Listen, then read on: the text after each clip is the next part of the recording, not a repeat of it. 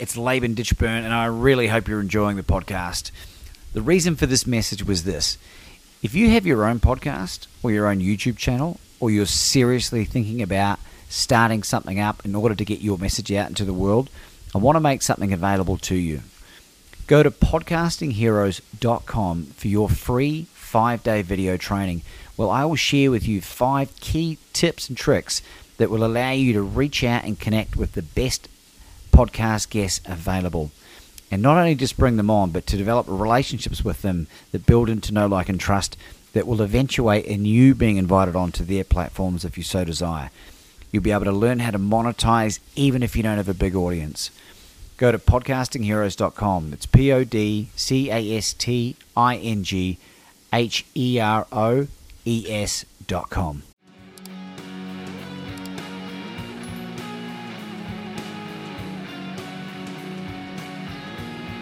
Ladies and gentlemen, Lisa Emerson. Lisa, welcome to the show. Welcome to Become Your Own Superhero. Thank you very much, Laban. It is an honor to be here. And as always, every time I talk to you, it's a pleasure. It's going to be great to get out some of this information to the public today.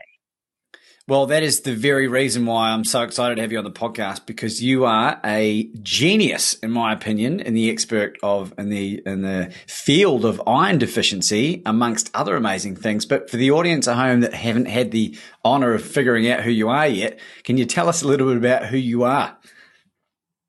Well, I am just your common everyday Joe. or I thought I was, you know, healthy and a normal person walking around for the longest time, but I had little things that had gone, you know, wrong with me. Um, so I hadn't really thought about them too much until recently. So back in 2009, I just had happened to clean up my diet and go low carb and had been doing that for quite a while with no issues. Um, why, why'd you do that just quickly? Just, you know, because I wanted to get, you know, as optimize my health and get as healthy as I possibly could, um, just to continue to lead my life. so just, you know, I, I, enjoy science and that's part of my background. A large part of my background actually is science. I started off in astronomy and um, have worked in biology and, and other, you know, types of natural health since then. Um, and yeah, I just uh, changed to a low carb diet. And when I got into dogs, which was previous to that, I um, had looked up nutrition information on dogs. And then I got into actually studying and doing actual research, a little actual research on canine nutrition. And, you know, there, there are so many food companies out there and some ones that are very highly regarded um, for various reasons.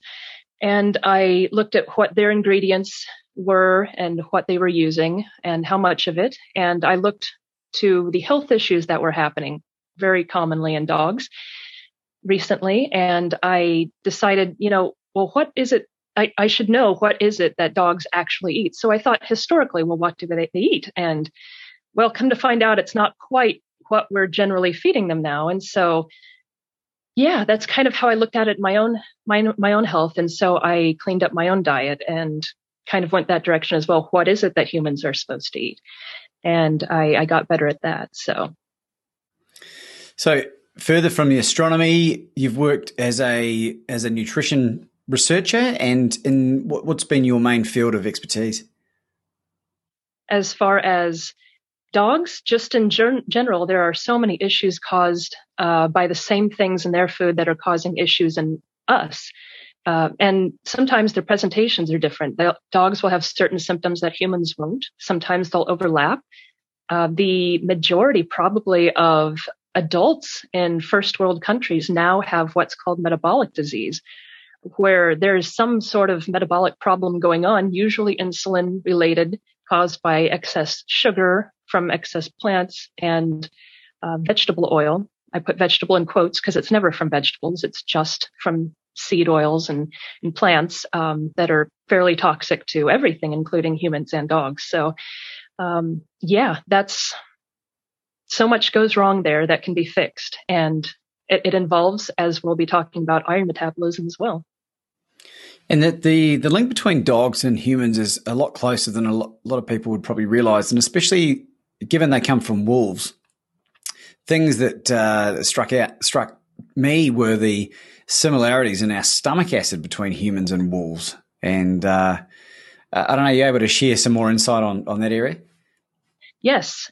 Stomach acid between humans and dogs, wolves, is very, very similar. We, I think we might even have a resting acid a little bit lower. So yeah, um, it, we we process the same foods in the same way. Mostly the difference. I mean, there are some major uh, nutritional differences. Just I say major, they're minor in the scheme of things, but you want to be careful.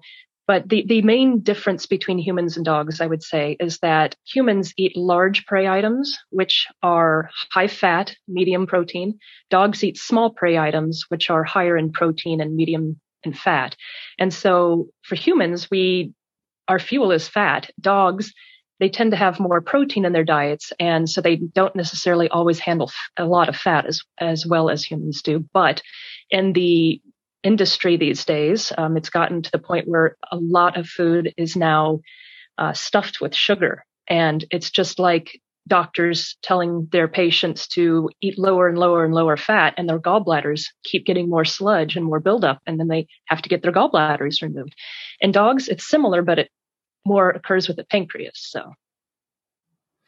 That's, I found that so interesting, and, and uh, like because if you go to a vet and you say, you know, like this is these are the symptoms. Let's say your dog has metabolic syndrome. Like say your dog has type two diabetes. I presume that's possible, or or a variation of it. They will tell you to switch to a species appropriate diet, which is I don't know what what are dogs supposed to eat for the most part. More or less the same things as, as humans. So Dr. Michael Eades has talked about this before, where he's looked at the research that has been done in that field. And it you come to find out humans eat more meat in the wild than wolves do, historically speaking, uh, until we get more to the modern era. And so dogs tend to eat plenty of meat. Um, our, our, our digestive tracts are also extremely similar. They're short. They're made to process mostly meat. Yes, we can digest. You know, we have amylase and, and things like that, but that's more of an aside. It's sort of like uh, for predators, we have you know terrible teeth but then on the other side of things, gorillas with big fangs, they're not predators. So you can't necessarily go by what you're looking on the outside. It's more of an inside issue. Okay, so what it what it looks like on the outside may not be what it seems in, in reality. And and for people that don't know, I've, I've adopted a largely carnivorous diet for the last two and a half years, where I've been I've excluded basically all plants uh, apart from coffee. And as this is being recorded in February of 2021, I am five days sober from caffeine. And, and I say sober because the more reading and learning I'm doing about this drug, uh, it is, I am experiencing horrendous withdrawals. And it's only day five where I'm starting to feel normal. I've been pretty much confined to a beanbag for the last you know, four and a bit days using pain medication to take away the horrendous kidney pain. And I was just curious to know, like, uh, and, and, and I've got you to thank for this, um, not for the pain, but for the encouragement to, to quit caffeine because, um, when we spoke uh, over the last couple of weeks, looking at my blood work for someone who eats so much red meat, there was some potential issues with my iron absorption which caffeine can have a, a major contributing factor in terms of um, not allowing the iron to be properly absorbed. Are you able to explain that in, in maybe some to an eight year old child terms? Sure. Yeah. So there are different things, if we want to be as generic as possible, that occur mostly in plants that will keep you from in, from uptaking as much iron as you can when you eat them. So, um, for instance, coffee and tea have some things, and I could be more specific if you want. But um, so polyphenols of, and that kind of thing. Polyphenols and tannins and oxalates, um, and even some dairy, such as things with calcium and um, yeah, polyphenols exactly. Um, oh, phosphoproteins. So I had to have a list because there's just so much to even look at to remember, um, and phytates and things like that. So um, seeds, nuts, grains, um, legumes, all those things, they can keep you from an, uh, absorbing as much iron as you should be. And so some people may have an issue with too much tea or too much ca- uh, coffee consumption and therefore have iron dysregulation from that. And then if you factor uh, not you obviously and, and not me but lots of people with metabolic disease on top of that will really really mess up iron regulation as well and so it becomes a twofold problem so let's let's delve into this a little bit further because you have gone through your own major health journey and i'm i'm very proud to be able to you know announce that you've come out the other side of it with only one one small challenge that you've got out of a list that goes into the hundreds if i'm not mistaken I lost count. Once it got over 50, I was just like, what's one more, you know? Can you share that with our audience? Because I think this is this is the really important part of this interview, yeah. Uh, because you you went to a, a, ketogenic diet for health for optimization optimization reasons. Then you went on to a carnivore diet, and you still didn't get the results that you were hoping to get. And this next part will explain why. Exactly. So back in um, well, I, I, should probably start at the very beginning. Um, when I was about seven, I remember having my heart skip a beat. And that was scary at the time. And I didn't think too much of it after, other than being shocked when it happened. Um, and as I got a little bit older, it did that more often. And I didn't think too much of it. You know, in, in school, they would have us run uh, in PE, and I would just be absolutely exhausted from that, and I just couldn't. And the PE teacher would be like, "Come on, you could," you know, just. I, I mean, and then I would go from school to something like karate practice, and I would be just exhausted, and I couldn't do anything. And everybody, I'm sure, just thought I was being lazy or, you know, just needed to get it together. But that wasn't the issue at all. I just so tired. And so I was, you know, falling asleep when I was TAing like biology and anat and phys in the mornings at school. And you know, that wasn't great. And so then I started getting um, blepharitis, which is uh, an inflammation of the eyelids, and staphylococcus um, uh, infestation, basically, that just kept attacking my eyelids. And so it, it, would be incredibly painful and would blur my vision. And, you know, that was really a problem. And so they would go and slice my eyelids open on the back, and it, it just, it was miserable miserable. And so I thought, oh, well, I'm just allergic to the eyeshadow I'm using or something. And so I stopped using makeup up there. And yeah, uh, I just had things like that happen, just random, oh, well, I'm tired, exhausted, do anything, whatever. you know, I, I just powered through it. A little bit depression, things like that. And so in 2014, I started working for a charity organization and it involved a lot of outdoors exercise hunting people down trying to get them to you know help out the cause and so yeah it it took so much out of me I, the first few months okay but it, it we got to the summer of the next year and i was just getting so worn down I couldn't even stay awake some days. I would physically just fall asleep and not wake up and then have, you know, five, ten minutes where I could be coherent. Um, and just the, the pain was incredible. I started getting just pain everywhere. Sometimes it would move from one part of my arm to the other, down to my legs. I would have no idea where it was coming from. I got huge bouts of sciatica. So if you've never had sciatica, that is when you get a shooting pain down your lower back into your leg and it keeps it, it messes you up so badly you can't really even stand. I mean, you're just hobbling and it's just incredibly painful. You think your back is broken. um, so loads and loads of pains like that were uh, just made it really hard for me to work. And I was getting, besides the fatigue and the pain, it was um, I was sweating incredible amounts and flushing. Uh, my blood pressure was all over the place, up and down. I would just just being inside, minding my own business, I would suddenly have a temperature spike. Um, or a blood pressure spike or whatnot, and my heart started skipping two beats at a time. And I thought, oh, that's exciting. Um, and then um, once it got to the point where everything went haywire, I would say the summer of 2019 is um, so I'll, I'll, just fast forward very quickly. Um, it it went haywire and my heart skipped four beats in a row and I could feel my blood settle in my body and that's terrifying. I don't recommend it to anyone. So I had other issues like brain fog. I couldn't think properly. I had very little ability to concentrate uh, my memory. I couldn't remember what, you know, I was talking about, what I like, just it was hard to hold down a conversation.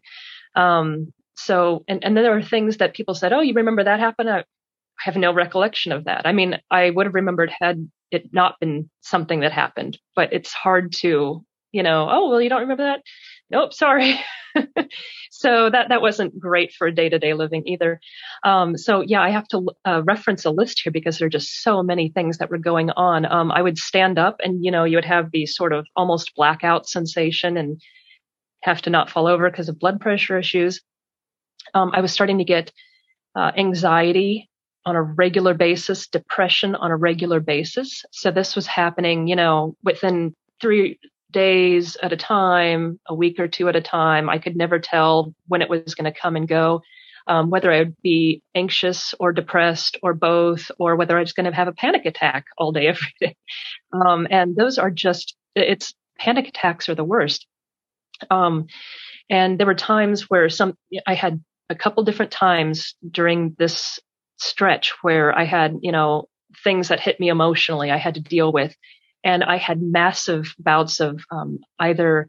Uh, I, had one thing where PTSD. I actually ended up with it, and you can't make it go away, and it's it's terrifying because it just haunts you constantly. Um, when you're having this episode. And then I had another issue where, um, when I had an, an, issue that I had to deal with emotionally, I would be having horrible fibromyalgia type pain. And how I describe it is every single cell of my body is screaming. It's just painful. And I'm curled up in a you know, fetal position. I'm just crying and there's nothing I can do about it. There's no drug that's fixing it for me. Um, it, it, didn't matter what I took. Um, I tried CBD. I tried ibuprofen, acetaminophen, um, aspirin, everything there was, and and nothing would even touch it except alcohol would take the edge off. And so I was drinking a lot more. Um, maybe I'd have one to two drinks a week. Um, it was almost daily, at least just just to get by. So i wasn't just and of course if i drink i get tired and then i fall asleep. So that doesn't help. I'm not getting anything done and i'm just sort of miserable. And so i was starting to lose hair and uh i um my hands were always cold always cold. And which is weird when you're having temperature spikes and flushing that your hands would be cold but yeah um, some people uh, instead of excessively sweating they stop sweating altogether which is exciting. Um, so I had dry skin, easy bruising. Uh, oh yeah. Uh, besides the fibromyalgia, I'd have muscle cramps and twitching. Um, well, mostly the twitching. Just oh well, I'm low in magnesium or potassium or something, and that did not solve the problem. Um, I was just weak all the time. I tried to help a friend move and I could barely lift boxes. And I was just, it, it was miserable. It was worse me being there trying to help and being in the way, I think, than anything. Um, restless leg syndrome. That's one I didn't really appreciate as an actual problem that exists until you get it. It's, it's no joke. You have to move your legs and it's horribly uncomfortable and it, you want to just jump out of your skin. Um, so brittle nails, I, uh, had where um, they would crack on the sides constantly and they would um, come apart uh, in longitudinal, uh, uh, vertical.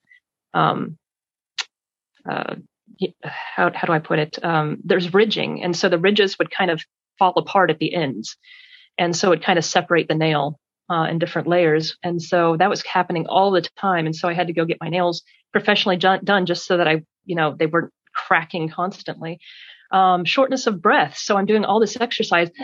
I can barely breathe. Uh, it feels like somebody is choking me on a constant basis. It's just right here, like they had a boot on my throat and would not let up.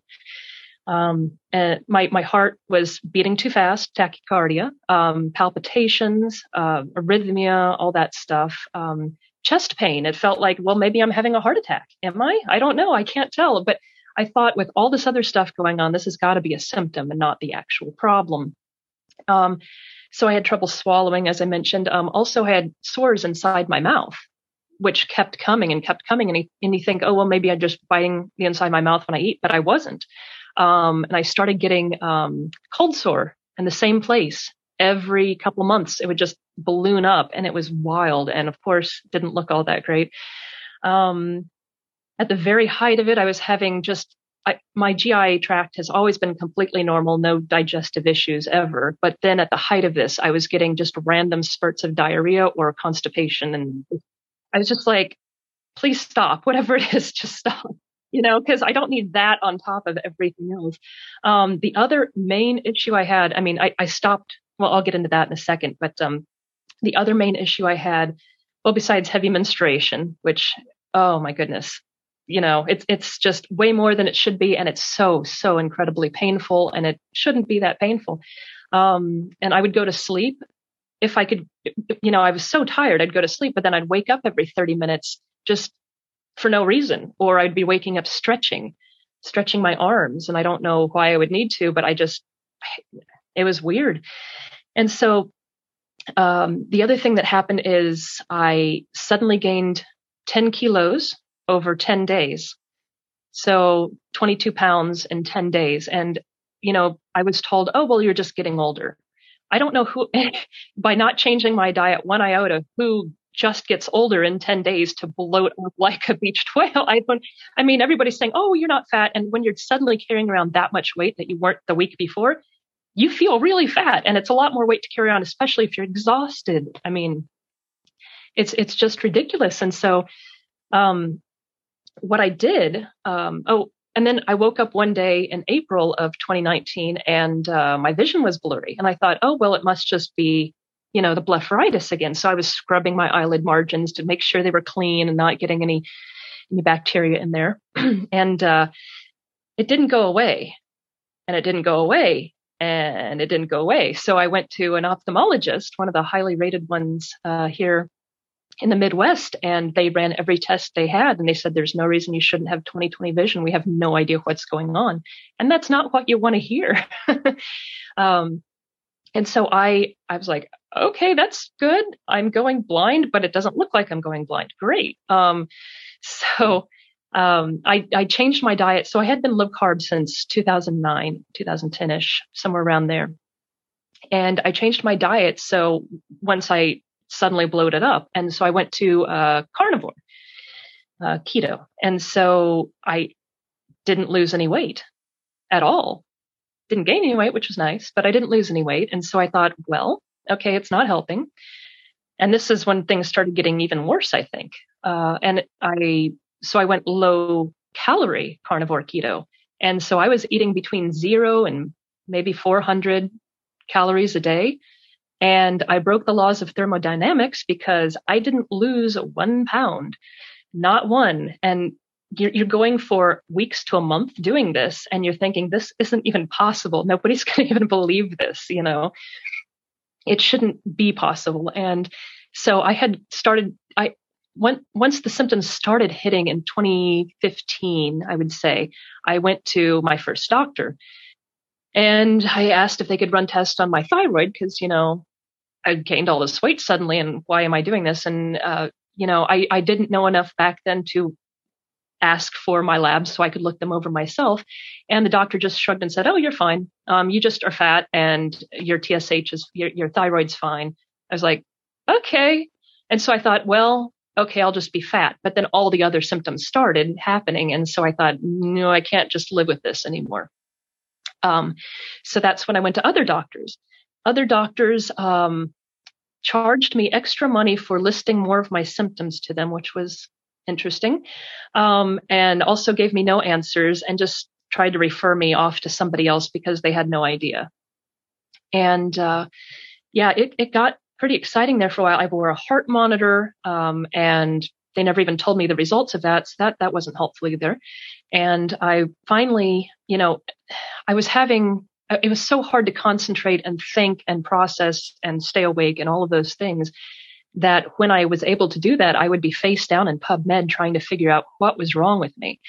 Uh, because, you know, none of the doctors could figure it out. So I guess I'm my last resource here. And so I, I would be constantly reading and reading and reading, trying to figure this out. But none of these constellation of symptoms seemed to go together.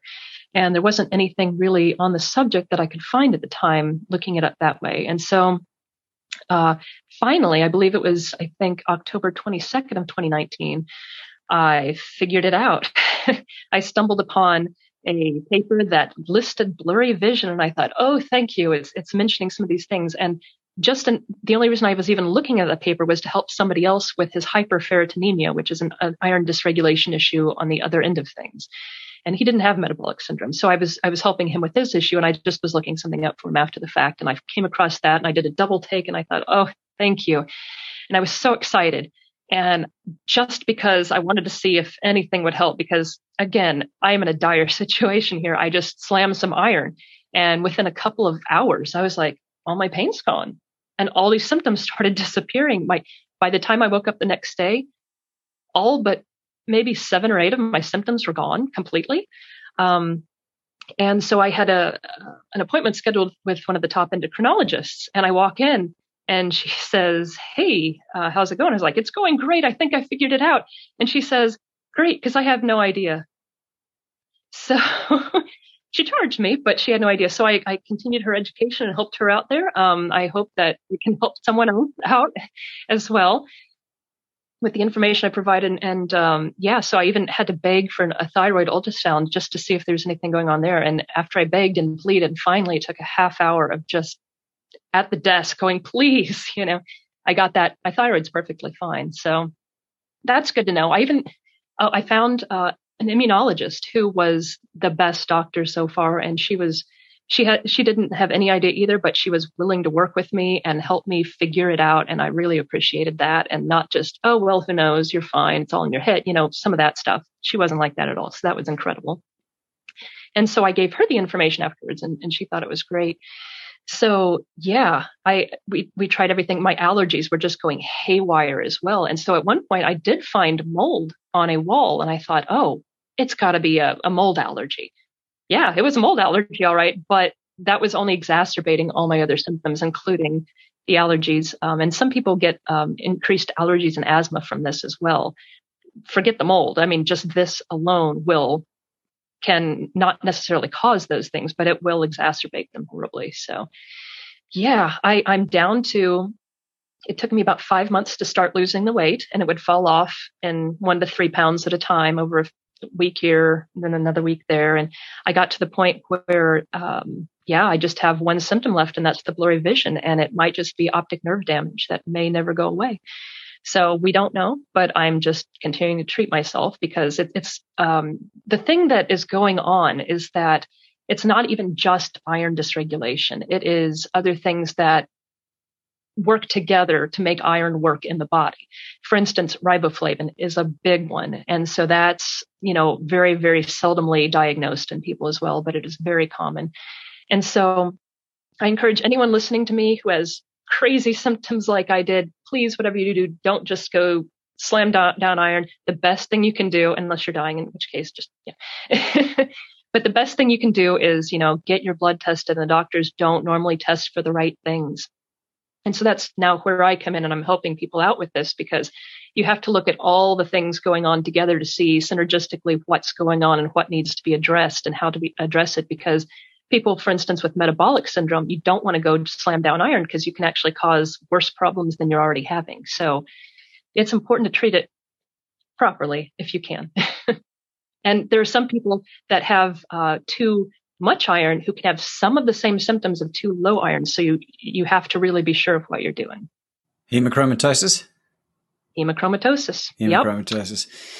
Yep. So, man, holy God, this is uh, this is a lot. This is a lot to take in, and but you know what, Lisa, I think it's really going to impact people that are struggling to find an answer because the the reason I went down the carnivore route was for health reasons, and it ended up being this wonderful blessing in disguise. And you know, you, you went down that route as well, and it still didn't work. And and I think a carnivore elimination protocol's like one of the most effective ways of treating this stuff, based on what I can tell, right? So, but you've you've really made me think. And it's two and a half years I've been doing this. I've been feeling wonderful. Don't get me wrong, but I have had periods where uh, my energy's down or, you know, just I, I, I, knew, I know that I can feel better given that I've had a taste of it now. And so it's going to be really interesting with this um, getting rid of caffeine. The caffeine for me, I, what I think's been happening is that I've been under eating because I'm a very active individual. I'd pound coffee until midday, one o'clock PM, have my first meal, and I found that since I've quit coffee, my hunger pangs kick in like 9 30, 10 a.m. So I'm, I'm having an extra meal of meat uh, a day, and like like that's a that's a significant amount of fat and protein and macro micronutrients. A lot of the riboflavin, uh, a lot of the B vitamins that you're talking about. So my question is now for people listening, what are some of the best ways to be able to take in iron naturally? Best way is through meat. Uh, meat has a particular kind of iron that's not found in plants called heme iron, and it's the most bioavailable digestible, lowest toxicity, basically one that you can ingest. And so you're going to have a better time on that. So I encourage people to take up more meat in their diet and, and don't forget the organ meat. Uh, particularly things like liver, you know, kidneys, heart, whatever. But it will have the riboflavin in it, which is not found in huge amounts elsewhere. And so it's very important to get that. And that's not what I was doing when I had gone carnivore, unfortunately. So um, it might have saved me some difficulty or it might have just extended out the problem long enough for me to not try it hard enough, you know? So yeah, I always recommend meat to people. It, it's going to be the best way to get iron and try to limit the iron, the things that keep you from uh, absorbing iron, like I had mentioned earlier. Okay. So what about people that don't eat meat? Like, is there, is there a way to get iron into your body effectively? supplements. um, you can, I mean, there are types of iron that are found in plants. They're just not as bioavailable. And even when they are, plants have, you know, um, things that keep you from eating them and that will keep you from, they, they practice chemical warfare essentially. And so there are different ways that they can keep you from, uh, doing all that your body could possibly do with plants when eating them. And so it, it will keep you from absorbing as much and it'll be not the, the type that will be easiest for you to use in the body, if that makes sense. Yeah. I get a, a, a lot of people say, you know, shouldn't we just eat a balanced diet? And I was, um, it was funny. I was even reading something in the in the lift in my apartment where I lived this morning, coming back up from my run, because uh, it was talking about coronavirus and it was saying, uh, drink plenty of water and eat a balanced diet. And I was like, well, thanks for the information, asshole. Like, you want to be a little bit more specific? Can you be a little bit more specific for us, Lisa? Yeah. well, you know, uh, it, it could be just uh, to protect themselves from having to give actual specific advice, you know, when they say eat a balanced diet, like that's helpful to anyone. So yeah, with humans, we do best on a meat first diet. I say we in general, almost everybody, not everybody is going to be exactly the same. Everybody is different in their own way, but in general, we do best on a meat first diet. And that includes organ meat. And so I usually say 10% muscle meat collagen and then, you know, one, one part organ meat. But uh, it's however you want to do it that you feel the best in. And if you get your labs done, um, check things that doctors don't normally check that you want to make sure are within the optimal range, not the reference range, but the optimal range for yourself. And uh, just tweak things until you get to where you're feeling the best and you're having the fewest symptoms or no ideally no symptoms and and just work from there so if you there are people who can include lots of plants in their diet and there are people that will have massive problems if, if they do include that much plant matter in their diet. So it, it's all dependent on the individual and their own genetics and their history of how you know what they've been eating in the past that may or may not have messed them up uh, going forward. Yeah, I, I think um, what we're what we're discovering is that there is no silver bullet for any of this, and and it is a very complex beast. And even someone like myself, who's been monitoring my own health and my labs and and doing the best I can, there's still some areas that I could do some work. I truly feel that uh, quitting the caffeine and the sugar, which um, which I have periods where I've gone off sugar, um, but it inevitably makes its way back because it's so insidious. It's in everything. Um, and and even chocolate contains caffeine. So I think abstinence is going to be the way forward for this. Um, I want to be able to be in control of my my body um, fat index and like get down to a, a really lean uh, body mass index. Um, I want to feel really good. So I'm I'm willing to be disciplined and and uh, to do the things necessary. But for people that are interested, like, what's your ideal client for the work that you're doing? Well, um, anybody with an issue who thinks that I could help them address it. because, like I said, everybody's different and all their different symptoms uh, and what they need from their own bodies is going to be highly variable on the individual. But, you know, it's going to be easier to work with people who are willing to eat a, a meat first diet um, and are willing to at least try out organ meat uh, rather than just take supplements because you know I, I've worked with vegetarians and vegans before, but it's very tough because you see that a lot of their blood work is out of whack and you know exactly how you can fix that, but they will not budge because they say, oh, well, as long as I can take 50 different supplements, you know, it's fine. Well, it, that's also not, you know, uh, uh, how do I put it, ecologically sound to just, you know, do that all day, every day. And you don't know if they're made out of animal products or not. Um, so it, it's kind of defeating the purpose, possibly. And it, it's just a lot easier on the body. It's going to be naturally absorbed better if you can just eat whole foods, real foods, and, you know, go out in the sun, things like that. And, uh, yeah, with, and, and that's another thing, like vitamin B2 even if you're getting enough of it in your diet, if you're sunbathing, so it, it can go down from that. Um, and just leaving foods like milk or liver or what have you sitting out in uh, in light will, will, destroy the riboflavin as well outside of the body. And so um, you have to be careful where you're getting your food from. And if you are in charge of the preparation and it's fresh and real food, whole food, it's going to be a better situation, I think, for most people. Yeah, amen, amen. I think uh, that's that's one of the most um, the most noticeable changes in my own eating preferences in the last couple of years has been the amount that I cook at home. I was always a good cook because I uh, I learned from my father, but I also trained as a chef when I left school for about a year and a half. So um, I've always been been real handy. And, and the thing is, your life becomes really simplified because you're only eating one to two meals a day uh, on average, uh, you know, and then you're only blasting the barbecue to cook some steak or, you know, I made some um, organic chicken liver pate the other day that I've just um, chilled down, uh, cooked it as slow as I could um, because iron isn't heat sensitive. And I know I'll destroy a bit of the riboflavin in there, but I can get that from eating um, some of the, the other steak that I eat incredibly rare um, some sometimes I even have eaten raw, but but it sounds like um, we do better when the when the food's partially digested for us. If that's if I'm not mistaken, Lisa. Well said. Yeah, if it's the, the heat will cook it, and so that technically partially digests it in a in a manner of speaking, and so our bodies absorb the nutrients better that way. And as long as you're not overcooking it to destroy things like vitamin C and and thiamine and you know other nutrients that you need. Um, rare, medium rare, perfect. Just kill off the pathogens, kind of pre-digest a little bit. That's the way to go.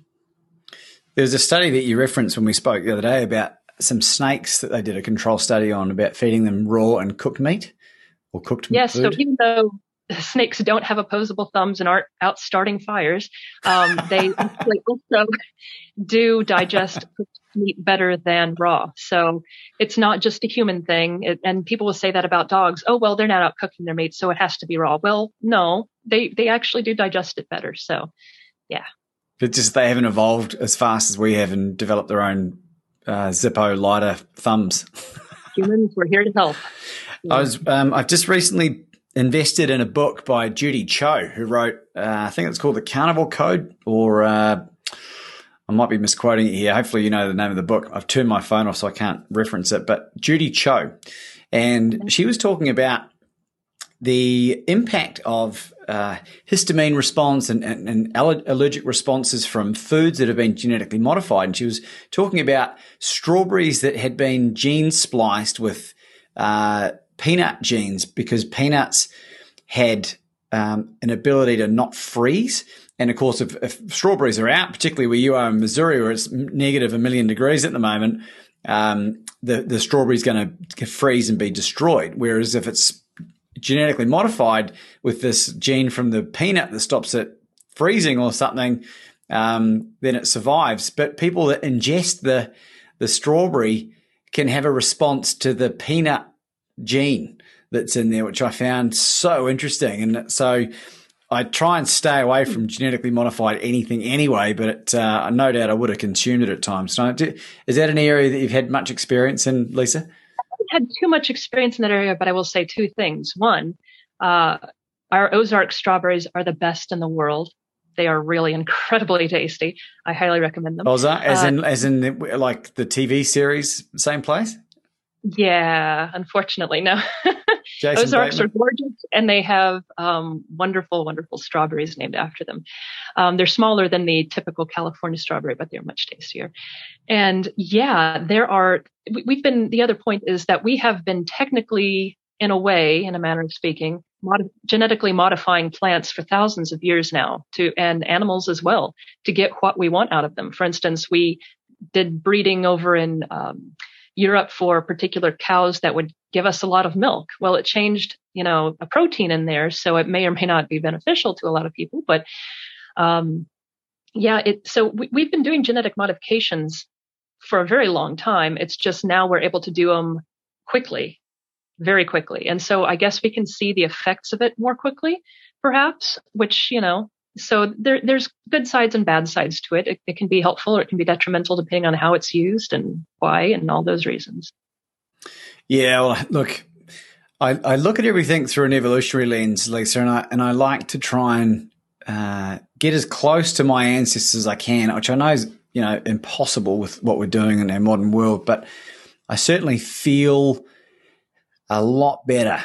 I feel I actually feel phenomenal when I stick to uh, my and I'm disciplined in the way that I go about my business. I don't want or feel like I'm missing out a lot of the other uh, the treats or the cheats or the whatever they are. And I think that's a really important distinction. It's like if people knew how good they can feel, you know, and you've got this gift of gratitude because you felt so horrendous and at times wanted to take your own life by the sounds of it with the depression and anxiety that was, you know, coursing through your veins um, you know, maybe we just need to reflect a little bit and go, you know what, maybe I can feel better than this. And and when you feel better, you start being way more productive, and you're typically a happier person. So you're you're nicer to people around you, and I think that that's one way of changing the world, one uh, re- reduced carbohydrate at a time. well, no doubt. I mean, it, it's really great to be able to help people now because I was barely able to help myself there. So, yeah, it, it got to I would have you know manic highs and suicidal lows, and it, that's no way to live. And normally, just changing the diet works, but there are other factors in play. And for people like me who probably have multiple genetic mutations that work together to kind of make me need more of certain things than other people. Um, it's it's good to know how to go about fixing that if if you need to. So it's usually diet, but not always. It's an easy one to address, though, isn't it? First up. Absolutely. Yeah, and because it, it's it's gotten to the point where it's really unfortunate because modern medicine is always about here, take this pill, and it doesn't actually fix the root cause of the problem most of the time. It just sort of treats symptoms. So you're band-aiding symptoms and you're still bleeding, but you've got a band-aid on it so it looks pretty. So what you want to do is actually fix the problem, not just feel better that you have the problem. And so th- there are lots of um, people walking around that have all the symptoms of hypothyroid, which exactly mimic the signs of iron deficiency. Uh, and it turns out that riboflavin deficiency can cause iron deficiency, and iron deficiency can cause hypothyroidism. And so there are people that are just been, be giving uh, that are just being given uh, thyroid medication who actually have nothing wrong with their thyroid. It's everything else that's going on upstream that needs to be you know, fixed and then they wouldn't need any thyroid medication. And the same thing, you know, with restless leg syndrome to obviously a smaller degree. Most of the time, it's just an iron dysregulation problem. And there, there are other things like fibromyalgia. How many people are out there just suffering every single day of their lives or just chronic fatigue, can't get anything done, have no desire to do anything that could be treated overnight. It's, it's kind of mind boggling really how many, you know, uh, quote unquote treatments, we can throw at problems. But if we fix the root cause, it, it can really change people's lives. Yeah, it's, it's, such an important topic. And for anyone listening here that has a podcast, has a platform that is interested in this, this subject and this topic, I implore you to get in, in contact with uh, Lisa through her elusiveiron.com website, or you can reach out through me if you, if you can't get hold of her. I'm happy to connect because this message is so important. Like you've you've had this presented to some really big names, people like Dr. Joe McCullough, who have not heard of the, the kind of research or the science that you're involved with. Is that right? Uh, I'm not privy to that sort of uh, what people might not know about it, but I, uh, I, the doctors I've personally talked to, nobody really knows about it. Um, they don't really investigate that sort of thing. It's just not something they look at. It's not something they're trained to look at. And so, yeah, it, it's great to be able to know what to look at exactly that isn't being addressed because it can go overlooked so easily. There are huge numbers of numbers of people with anemia. And the thing is, for every person with anemia, there are probably two or three out there with massive iron deficiency that will never ever get diagnosed unless you become anemic. They don't hemoglobin, unless that drops, they don't really pay attention to iron a lot of the time. And so I'm one of those people who all my levels looked incredible. My hemoglobin, my hematocrit, my MCV, my MCHC, all, all and you know, all of those things looked super. But then you look at ferritin and it's tanked out. Um, my transferrin saturation, all of that looked just beautiful. Uh, you would never think anything is wrong. And so, except for the fact my CRP, which is the um, one of the inflammatory markers that's commonly looked at, uh, that was through the roof. And once I fixed the iron, that dropped like a rock. Um, but yeah, there what are lots of. What did it get down to? What did it, what did it get down to? Do you mind me asking? Well, here's the thing: with the inflammation at play, that tends to artificially inflate the ferritin. So it got down to the low 20s, but when I was when I looked at it one time, but it could have been zero for all I know. I mean, there are people walking around with zero iron stores, and that's that's a marker of how much iron you have stored up in your body to use if you need it. And yeah, that's that's problematically low. Oh, the, the, I, was, I was well. I'm glad you answered that, but I was curious to know your C-reactive protein scores, the CRP scores. Oh, the CRP, yeah, that was off the chart. I don't even know how to address that other than it was off the chart. Really? So, and then what did what did it get down to? Ah. Uh, you know, I would have to look. Um, it, it got down to normal. Yeah, I think just, mine, I got mine recently. It was like 0.3, I think, which yeah, was like below yeah. perfect. Right. You can get CRP or high sensitivity for if you want to go even further. So yeah, I looked for my CRP and it, within a few months, it, it had, when I retested it, it had dropped down to about two, which is still higher than you want, but I hadn't retested it since then. So I feel great. I don't feel like I have any pain now whatsoever. And so I would be shocked if it were still two. Yeah, well, I think um, the, the, these aren't the blood tests that your average GP is going to even know about from what from my own experience. So, and I think it's a really important distinction. They they'll look at your blood from a and your iron from a sort of a helicopter view, but they don't have the the training simply. It's not that they don't want to do it necessarily. They just don't have the training. And, you know, it's through, I don't know, thousands of hours of research that you've come to this conclusion, having a scientific background. So we're incredibly um, blessed and fortunate that you've stumbled across this. And it's again, you know, the, the, more people that know about this, the better. Because the, the number of people that have like Hashimoto thyroiditis, like it's always, uh, assume that it's like an autoimmune response, which it more than likely is relating to an iron absorption issue. So no iron underpins all of these chronic diseases. Um, so at least if you knock that on the head and it's still got problems, and you know that you can address something else, it sounds like the, the way to go forward. Yeah, like you said, um, doctors just aren't trained to really look at these issues and treat root causes most of the time. And so, uh, l- lots of times these days, they're just trained to think, oh, it must be autoimmune and just here's a pill.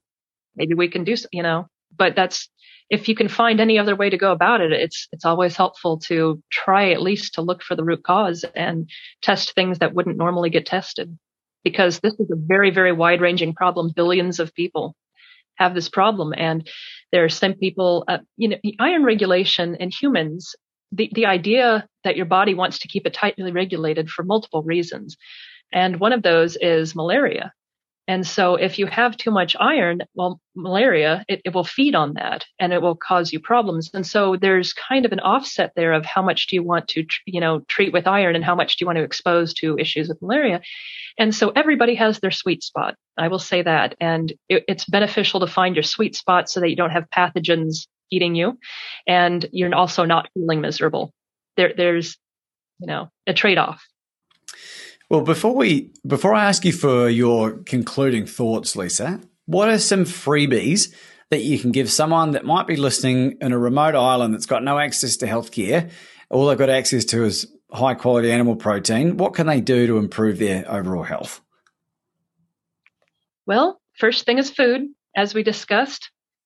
Eat some meat, eat some organ meat. Make sure you don't leave the organ meat sitting out uh, to expose to light. Don't overeat organ meat. Just eat a normal amount, um, as you would with the rest of the animal you're consuming. The other thing is get plenty of sunshine because that will help your immune system with vitamin D and everything else that goes into it. And it will, and all of that together will help your immune system as well with the food. And sleep is important and de-stress. Those, those are really the main things. And then if you don't have access to blood testing, that might be where you stop. But if you have any access at all, I would encourage you to do that and then tweak to where you can feel better and, you know, really optimize your health. Very good words. Is there anything that people can eliminate from their diets as well that's handy? Uh, grain, if possible. Definitely grain oils, seed oils, things like canola, rapeseed oil, grapeseed oil, soybean oil. Oh, all the things like that. They're, olive, they're very olive inflammatory. Oil? Olive oil, it depends on where you're located. Uh, I understand that Australia tends to have better olive oil sometimes, but some of ours is adulterated. And so you want to be careful that it doesn't have canola, rapeseed oil in it. So it depends on that. The other plant oils that are okay are avocado oil and coconut oil and palm oil. But you want to be careful if you're going to do any frying, serious heat stuff, you want to use animal oil for that and keep down all the things it produces and keep down your own inflammation. Yeah, I, I, think deep frying is something that's sort of gone out the window. I don't know that any meat that's worth eating needs to be deep fried these days. It's less. Uh, I, I, don't know. I don't know about you, Lisa. I can't think of anything that like you wouldn't deep fry a beautiful ribeye steak. I mean, I wouldn't, but you know, um, you know, if that's the treat, go with it. But uh, yeah, so you know, keep keep the heat down as much as you can. Cook it a little bit. Yeah. Any concluding thoughts before we wrap this up, Lisa?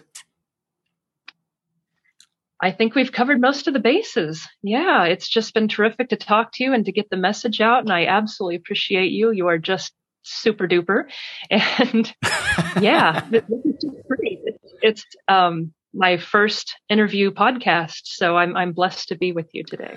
Well, I think we are blessed, and thank you for your kind words. Uh, you have an amazing story to share, and I know you're only going to get better and better at it the more of these that you do. So, uh, you should be so proud of the work that you're doing and the help that you are providing to people uh, that are really left with no other option. Um, we can find you elusiveiron.com. You're you're still building your social media brand, and you and you and uh, have you will you have a YouTube channel out by the time this comes out?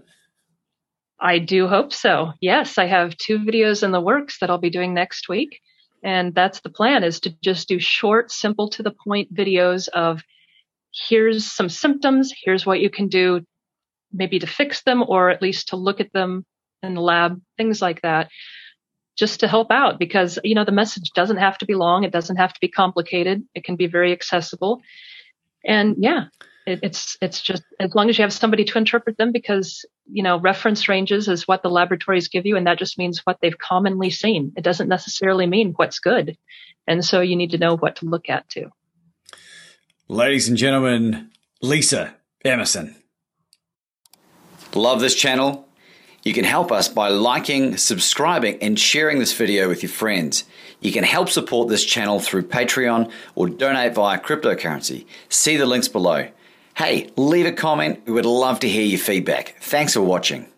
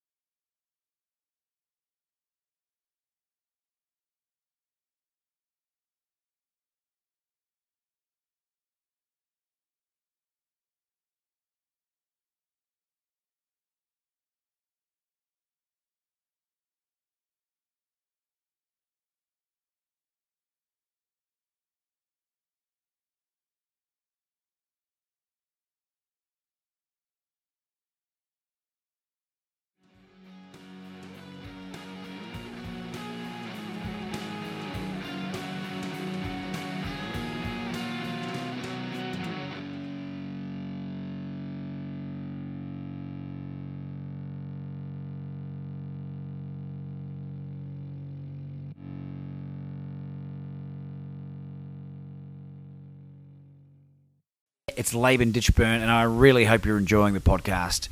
The reason for this message was this if you have your own podcast or your own YouTube channel, or you're seriously thinking about starting something up in order to get your message out into the world, I want to make something available to you.